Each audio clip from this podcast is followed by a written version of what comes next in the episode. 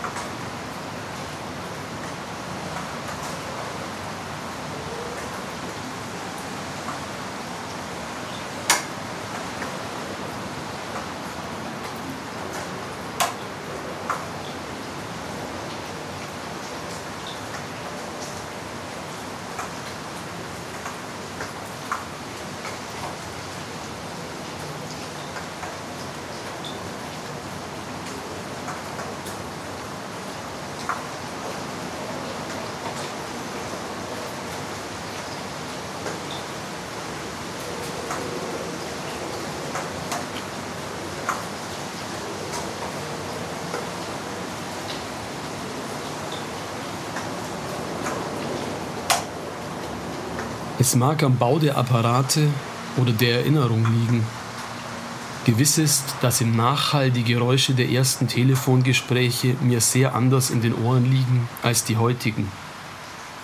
Es waren Nachtgeräusche. Keine Muse vermeldet sie.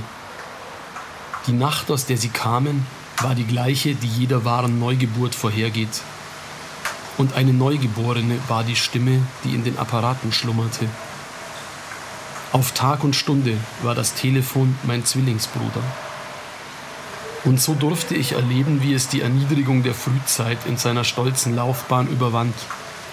Denn als Kronleuchter, Ofenschirm und Zimmerpalme, Konsole, Gueridon und Erkerbrüstung, die damals in den Vorderzimmern prangten, schon längst verdorben und gestorben waren, hielt, einem sagenhaften Helden gleich, der in der Bergschlucht ausgesetzt gewesen, den dunklen Korridor im Rücken lassend, der Apparat den königlichen Einzug in die gelichteten und helleren, nun von einem jüngeren Geschlecht bewohnten Räume. Ihm wurde es der Trost der Einsamkeit. Den Hoffnungslosen, die diese schlechte Welt verlassen wollten, blinkte er mit dem Licht der letzten Hoffnung. Mit den Verlassenen teilte er ihr Bett. Auch stand er im Begriff, die schrille Stimme, die er aus dem Exil behalten hatte, zu einem warmen Summen abzudämpfen. Denn was bedurfte es noch mehr an Städten, wo alles seinem Anruf entgegenträumte oder ihn zitternd wie ein Sünder erwartete? Nicht viele, die heute ihn benutzen, wissen noch, welche Verheerungen einst sein Erscheinen im Schoße der Familien verursacht hat. Der Laut, mit dem er zwischen 2 und 4, wenn wieder ein Schulfreund mich zu sprechen wünschte, anschlug, war ein Alarmsignal, das nicht allein die Mittagsruhe meiner Eltern, sondern die weltgeschichtliche Epoche störte, in deren Mitte sie sich ihr ergaben. Meinungsverschiedenheiten mit den Ämtern waren die Regel, ganz zu schweigen von den Drohungen und Donnerworten, die mein Vater gegen die Beschwerdestelle ausstieß. Doch seine eigentlichen Orgien galten der Kurbel, der sich minutenlang und bis zur Selbstvergessenheit verschrieb. Und seine Hand war wie ein Derwisch, der Wollust seines Taumes unterliegt. Mir aber schlug das Herz. Ich war gewiss, in solchen Fällen drohe der Beamtin als Strafe ihrer Säumigkeit ein Schlag. In diesen Zeiten hing das Telefon entstellt und ausgestoßen zwischen der Truhe für schmutzige Wäsche und dem Gasometer in einem Winkel des Hinterkorridors, von wo sein Läuten die Schrecken der Berliner Wohnung nur steigerte. Wenn ich dann, meiner Sinne kaum mehr mächtig, nach langem Tasten durch den finstern Schlauch anlangte, um den Aufruhr abzustellen, die beiden Hörer, welche das Gewicht von Hanteln hatten, abriss und den Kopf dazwischen presste, war ich gnadenlos der Stimme ausgeliefert, die da sprach. Nichts war, was die unheimliche Gewalt, mit der sie auf mich eindrang, milderte. Ohnmächtig litt ich, wie sie die Besinnung auf Zeit und Pflicht und Vorsatz mir entwand, die eigene Überlegung nichtig machte und wie das Medium der Stimme, die von drüben seiner sich bemächtigt folgt, ergab ich mich dem ersten besten Vorschlag, der durch das Telefon an mich erging.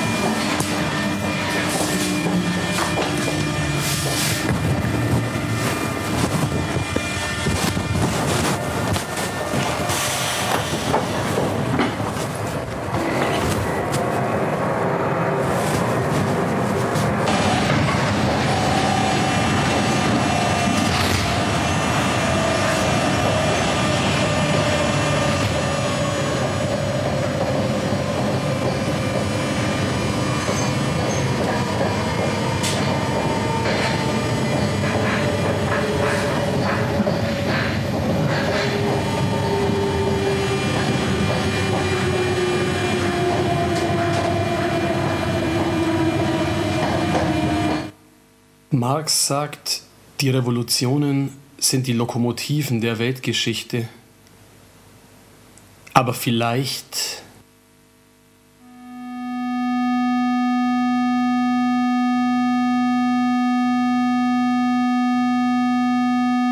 Bei den Leistungen des Exzentriks ist eine Beziehung auf die Ökonomie offenkundig.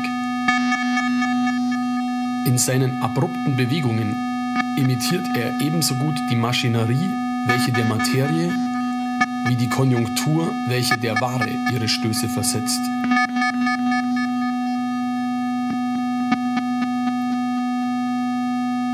Was der Lunapark, der den kleinen Mann zum Exzentrik macht, später in seinen Wackeltöpfen und verwandten Amüsements zustande brachte, das ist in der Beschreibung von Poe vorgebildet. Die Leute verhalten sich bei ihm so, als wenn sie nur noch reflektorisch sich äußern könnten. Dies Treiben wirkt noch entmenschter dadurch, dass bei Poe nur Menschen in Rede stehen. Wenn die Menge sich staut, so ist es nicht, weil der Wagenverkehr sie aufhält, er ist nirgends mit einem Wort erwähnt, sondern weil sie durch andere Mengen blockiert wird. In einer Masse von solcher Beschaffenheit konnte die Flanerie keine Blüten treiben. In Baudelaires Paris war es noch nicht an dem. Noch gab es Fähren, die dort, wo später Brücken sich befanden, die Seine querten. Noch konnte in Baudelaires Todesjahr ein Unternehmer auf den Gedanken kommen, zur Bequemlichkeit bemittelter Einwohner 500 Sänften zirkulieren zu lassen. Noch waren die Passagen beliebt, in denen der Flaneur dem Anblick des Fuhrwerks enthoben war, das den Fußgänger als Konkurrenten nicht gelten lässt.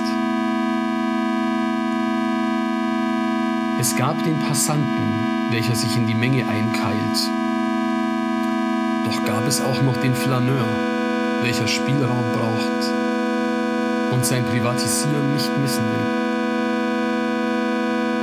will. Müßig geht er als eine Persönlichkeit. So protestiert er gegen die Arbeitsteilung, die die Leute zu Spezialisten macht. Ebenso protestiert er gegen deren Betriebsamkeit. Um 1840 gehörte es vorübergehend zum guten Ton, Schildkröten in den Passagen spazieren zu führen. Der Flaneur ließ sich gern sein Tempo von ihnen vorschreiben. Wäre es nach ihm gegangen, so hätte der Fortschritt diesen Part lernen müssen. Aber nicht er behielt das letzte Wort, sondern Taylor, der das Nieder mit der Flanerie zur Parole machte. Die Langeweile im Produktionsprozess entsteht mit seiner Beschleunigung durch die Maschinen.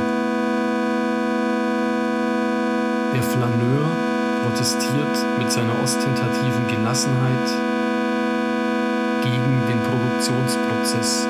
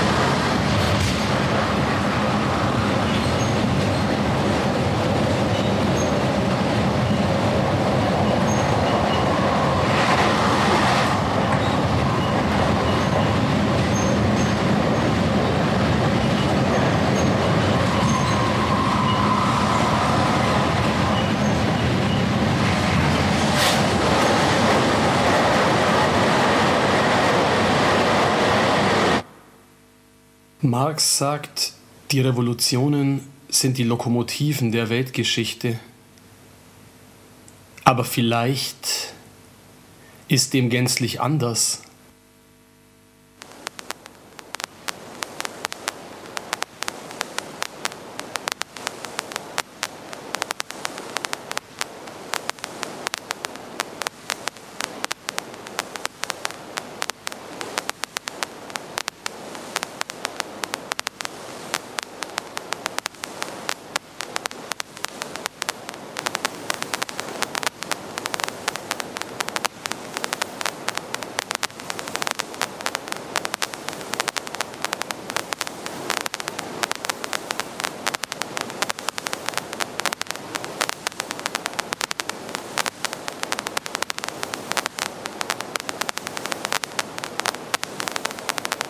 Hier nimmt dieses Werk also mit dem Prinzip der Unterbrechung, nämlich, wie Sie wohl sehen, ein Verfahren auf, das Ihnen in den letzten Jahren aus Film und Rundfunk, Presse und Fotografie geläufig ist. Ich spreche vom Verfahren der Montage. Das Montierte unterbricht ja den Zusammenhang, in welchen es montiert ist.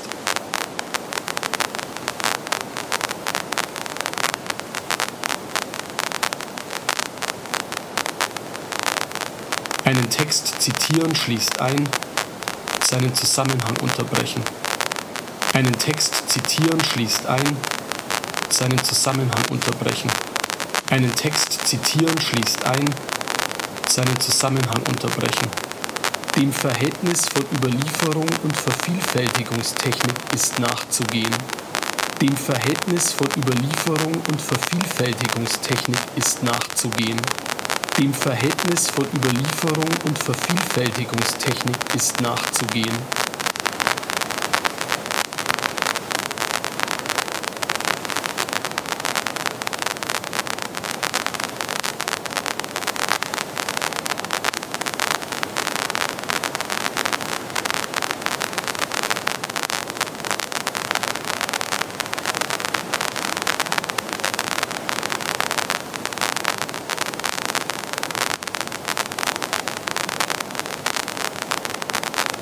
Reproduktionstechnik, so ließe sich allgemein formulieren, löst das Reproduzierte aus dem Bereich der Tradition ab. Indem sie die Reproduktion vervielfältigt, setzt sie an die Stelle seines einmaligen Vorkommens sein massenweises. Und indem sie der Reproduktion erlaubt, dem Aufnehmenden in seiner jeweiligen Situation entgegenzukommen, aktualisiert sie das Reproduzierte.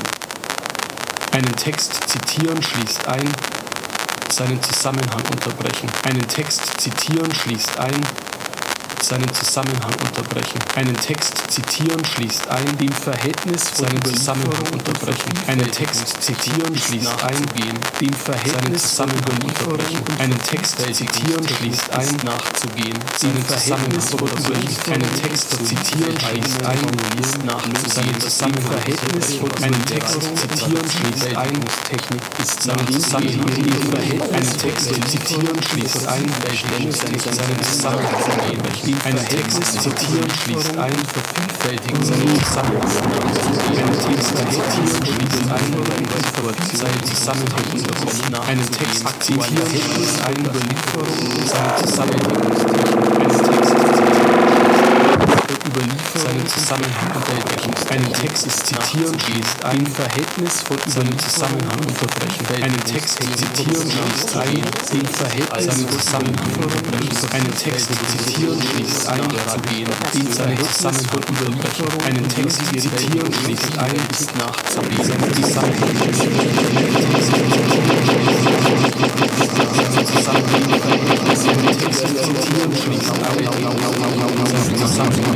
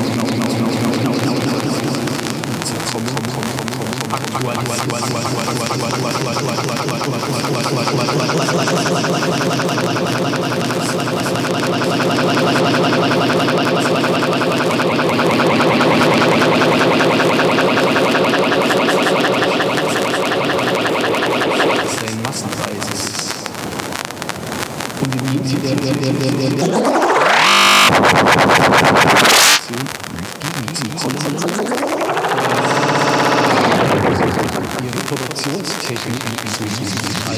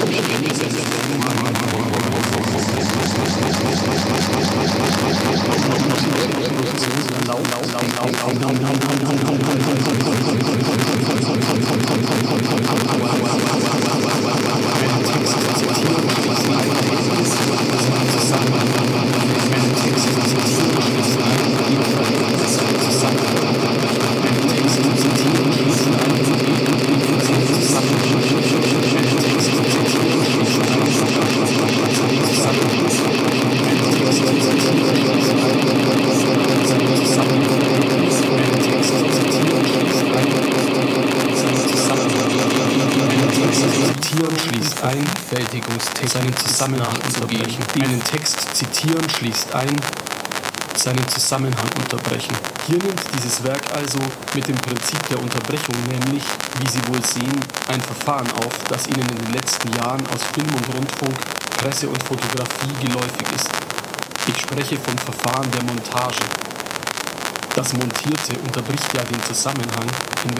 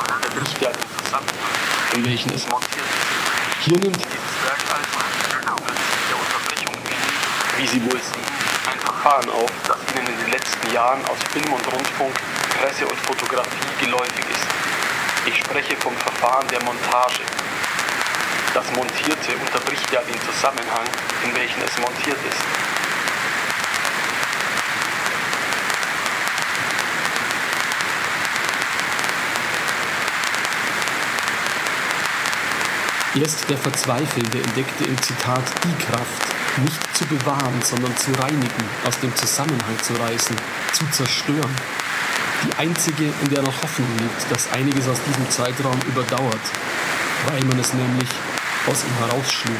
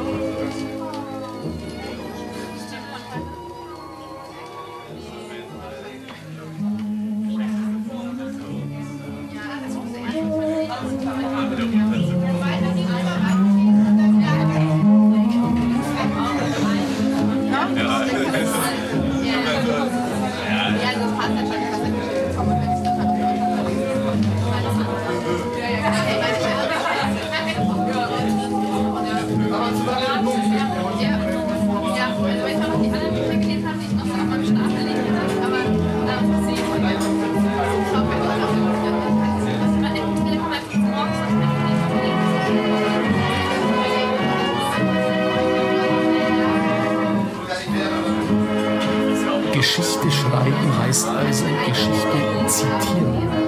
Im Begriff des Zitierens liegt aber, dass der jeweilige historische Gegenstand aus seinem Zusammenhange gerissen wird.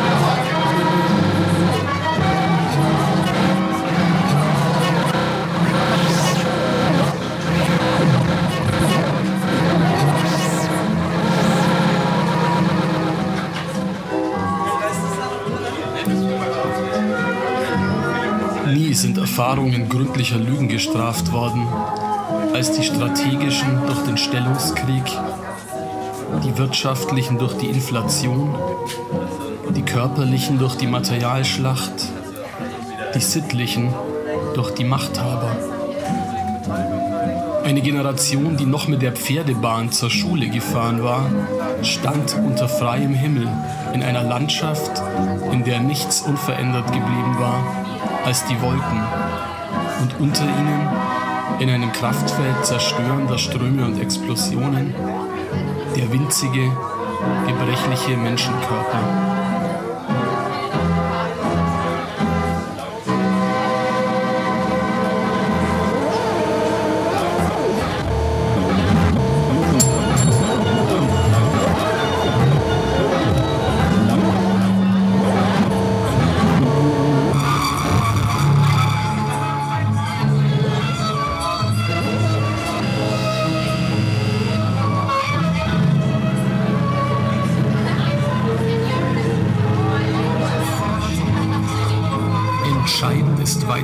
Dass der Dialektiker die Geschichte nicht anders denn als eine Gefahrenkonstellation betrachten kann, die er, denkend ihrer Entwicklung folgend, abzuwenden jederzeit auf dem Sprung ist.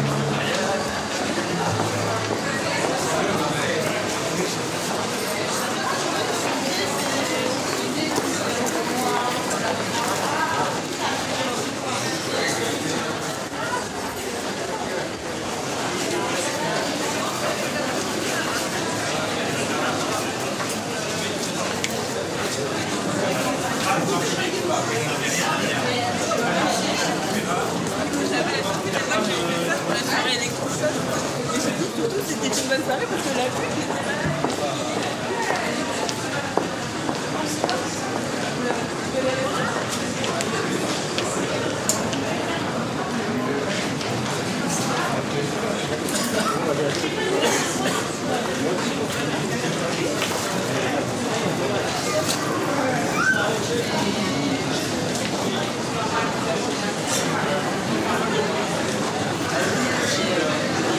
Ça faisait genre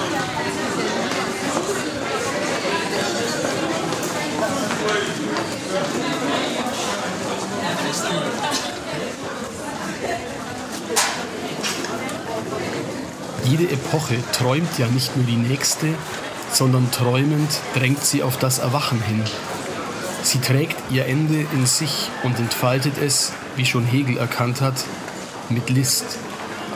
Mit der Erschütterung der Warenwirtschaft beginnen wir, die Monumente der Bourgeoisie als Ruinen zu erkennen, noch ehe sie zerfallen sind.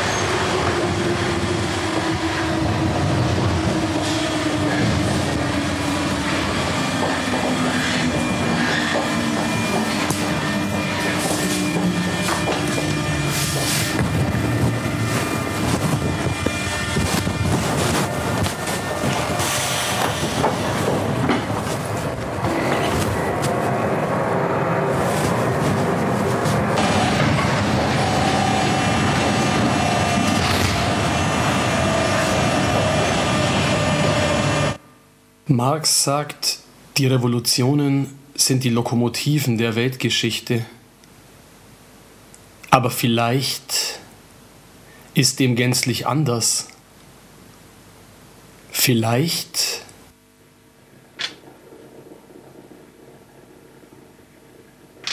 die Massen haben ein Recht auf Veränderung der Eigentumsverhältnisse. Die Konstruktion setzt die Destruktion voraus.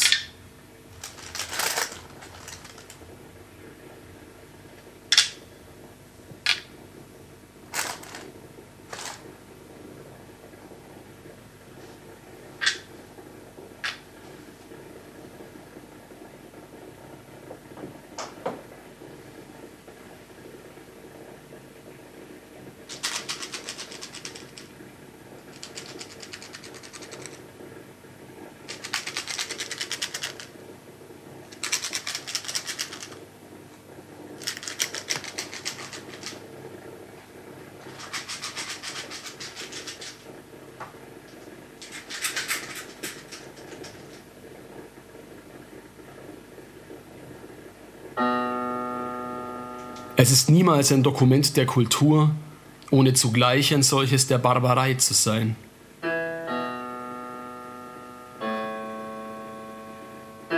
Es ist von jeher eine der wichtigsten Aufgaben der Kunst gewesen, eine Nachfrage zu erzeugen, für deren volle Befriedigung die Stunde noch nicht gekommen ist. Breton und Nadia sind das Liebespaar, das alles, was wir auf traurigen Eisenbahnfahrten, die Eisenbahnen beginnen zu altern, an gottverlassenen Sonntagnachmittagen in den Proletariervierteln der großen Städte, im ersten Blick durchs regennasse Fenster einer neuen Wohnung erfuhren, in revolutionärer Erfahrung, wenn nicht Handlung, einlösen. Sie bringen die gewaltigen Kräfte der Stimmung zur Explosion, die in diesen Dingen verborgen sind.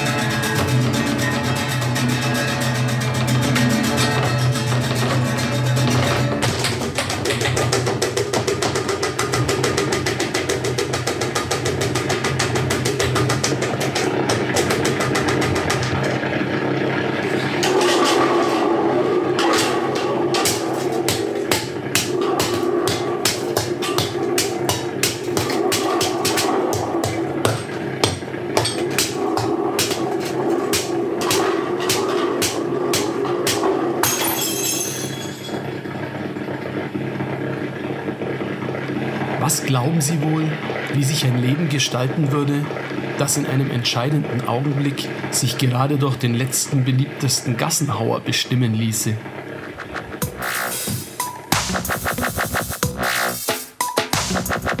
Die Ordnung des Profanen hat sich aufzurichten an der Idee des Glücks. Die Ordnung des Profanen hat sich aufzurichten an der Idee des Glücks. Die Tradition der Unterdrückten belehrt uns, dass der Ausnahmezustand die Regel ist. Doch es schwingt in der Vorstellung des Glücks und veräußerlicht die der Erlösung mit. Erlösung mit. Erlösung mit. Die Ordnung des Profanen hat sich aufzurichten an der Idee des Glücks. Die Ordnung des Profanen hat sich aufzurichten an der Idee des Glücks. Des Glücks. Jede Epoche träumt nicht nur die nächste, sondern träumend drängt sie auf das Erwachen hin. Doch auch die Toten werden vor dem Feind, wenn er siegt, nicht sicher sein. Nicht sicher sein. Nicht sicher sein. Und dieser Feind hat zu siegen nicht aufgehört. Und dieser Feind hat zu siegen nicht aufgehört. Und dieser Feind hat zu siegen nicht aufgehört. Und dieser Feind hat zu siegen nicht aufgehört.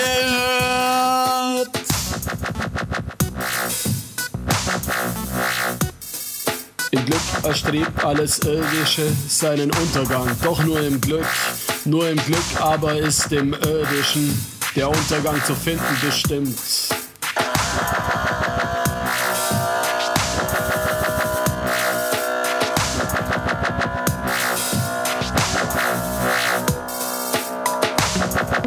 Die Ordnung des Profanen hat sich aufzurichten an der Idee des Glücks. Die Ordnung des Profanen hat sich aufzurichten an der Idee des Glücks. Die Ordnung des Profanen hat sich aufzurichten an der Idee des Glücks. Die Ordnung des Profanen hat sich aufzurichten an der Idee des Glücks. Die Ordnung des Profanen hat sich aufzurichten an der Idee des Glücks. Die Ordnung des Profanen hat sich aufzurichten an der Idee des Glücks, des Glücks, des Glücks, des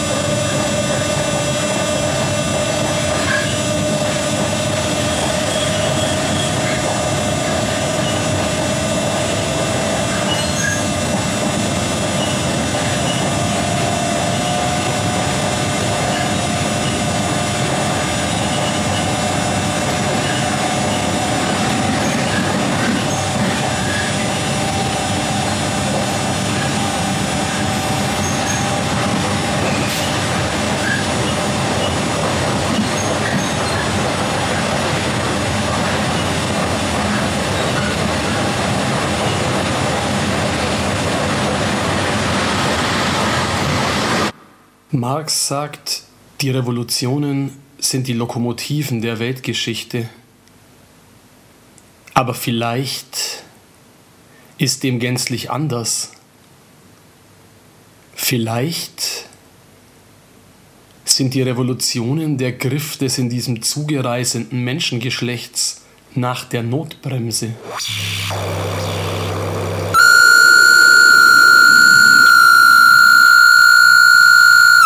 Hier nimmt dieses Werk also mit dem Prinzip der Unterbrechung, nämlich, wie Sie wohl sehen, ein Verfahren auf, das Ihnen in den letzten Jahren aus Film und Rundfunk, Presse und Fotografie geläufig ist.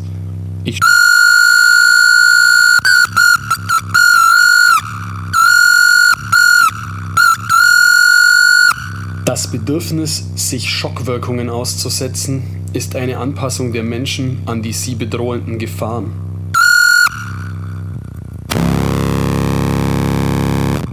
Konstruktion setzt die Destruktion voraus.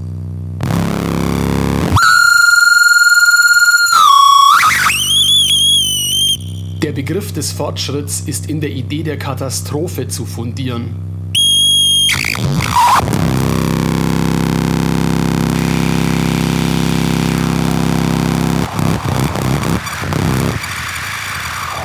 Dass es so weitergeht, ist die Katastrophe.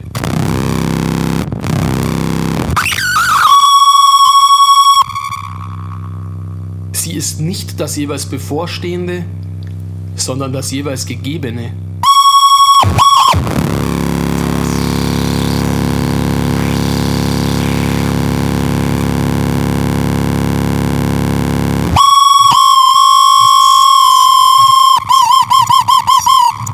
Die Tradition der Unterdrückten belehrt uns darüber, dass der Ausnahmezustand, in dem wir leben, die Regel ist. Wir müssen zu einem Begriff der Geschichte kommen, der dem entspricht.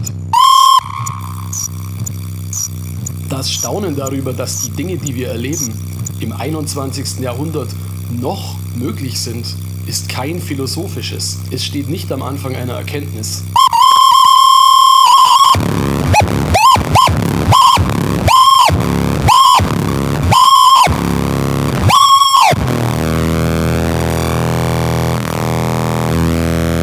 Wer immer bis zu diesem Tage den Sieg davontrug, der marschiert mit in dem Triumphzug, der die heute Herrschenden über die dahin führt, die heute am Boden liegen. Es ist niemals ein Dokument der Kultur, ohne zugleich ein solches der Barbarei zu sein.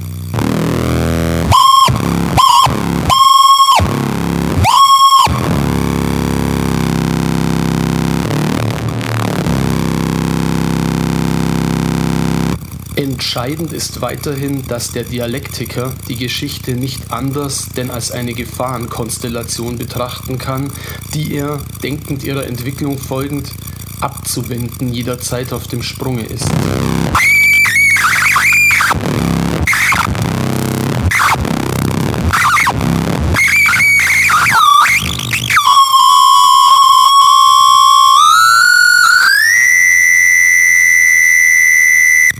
Vergangenes historisch artikulieren heißt nicht, es erkennen, wie es denn eigentlich gewesen ist. Es heißt, sich einer Erinnerung bemächtigen, wie sie im Augenblick einer Gefahr aufblitzt.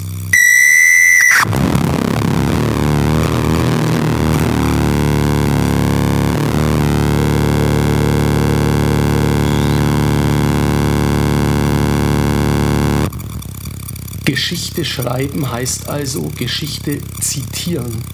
Im Begriff des Zitierens liegt aber, dass der jeweilige historische Gegenstand aus seinem Zusammenhange gerissen wird.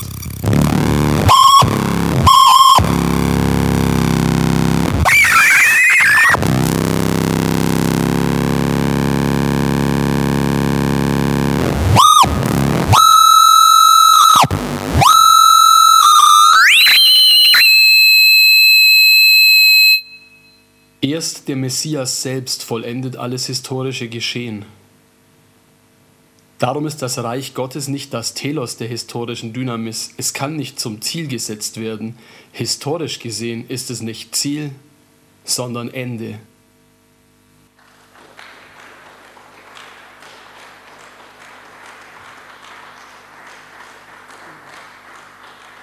Gutes hält sich.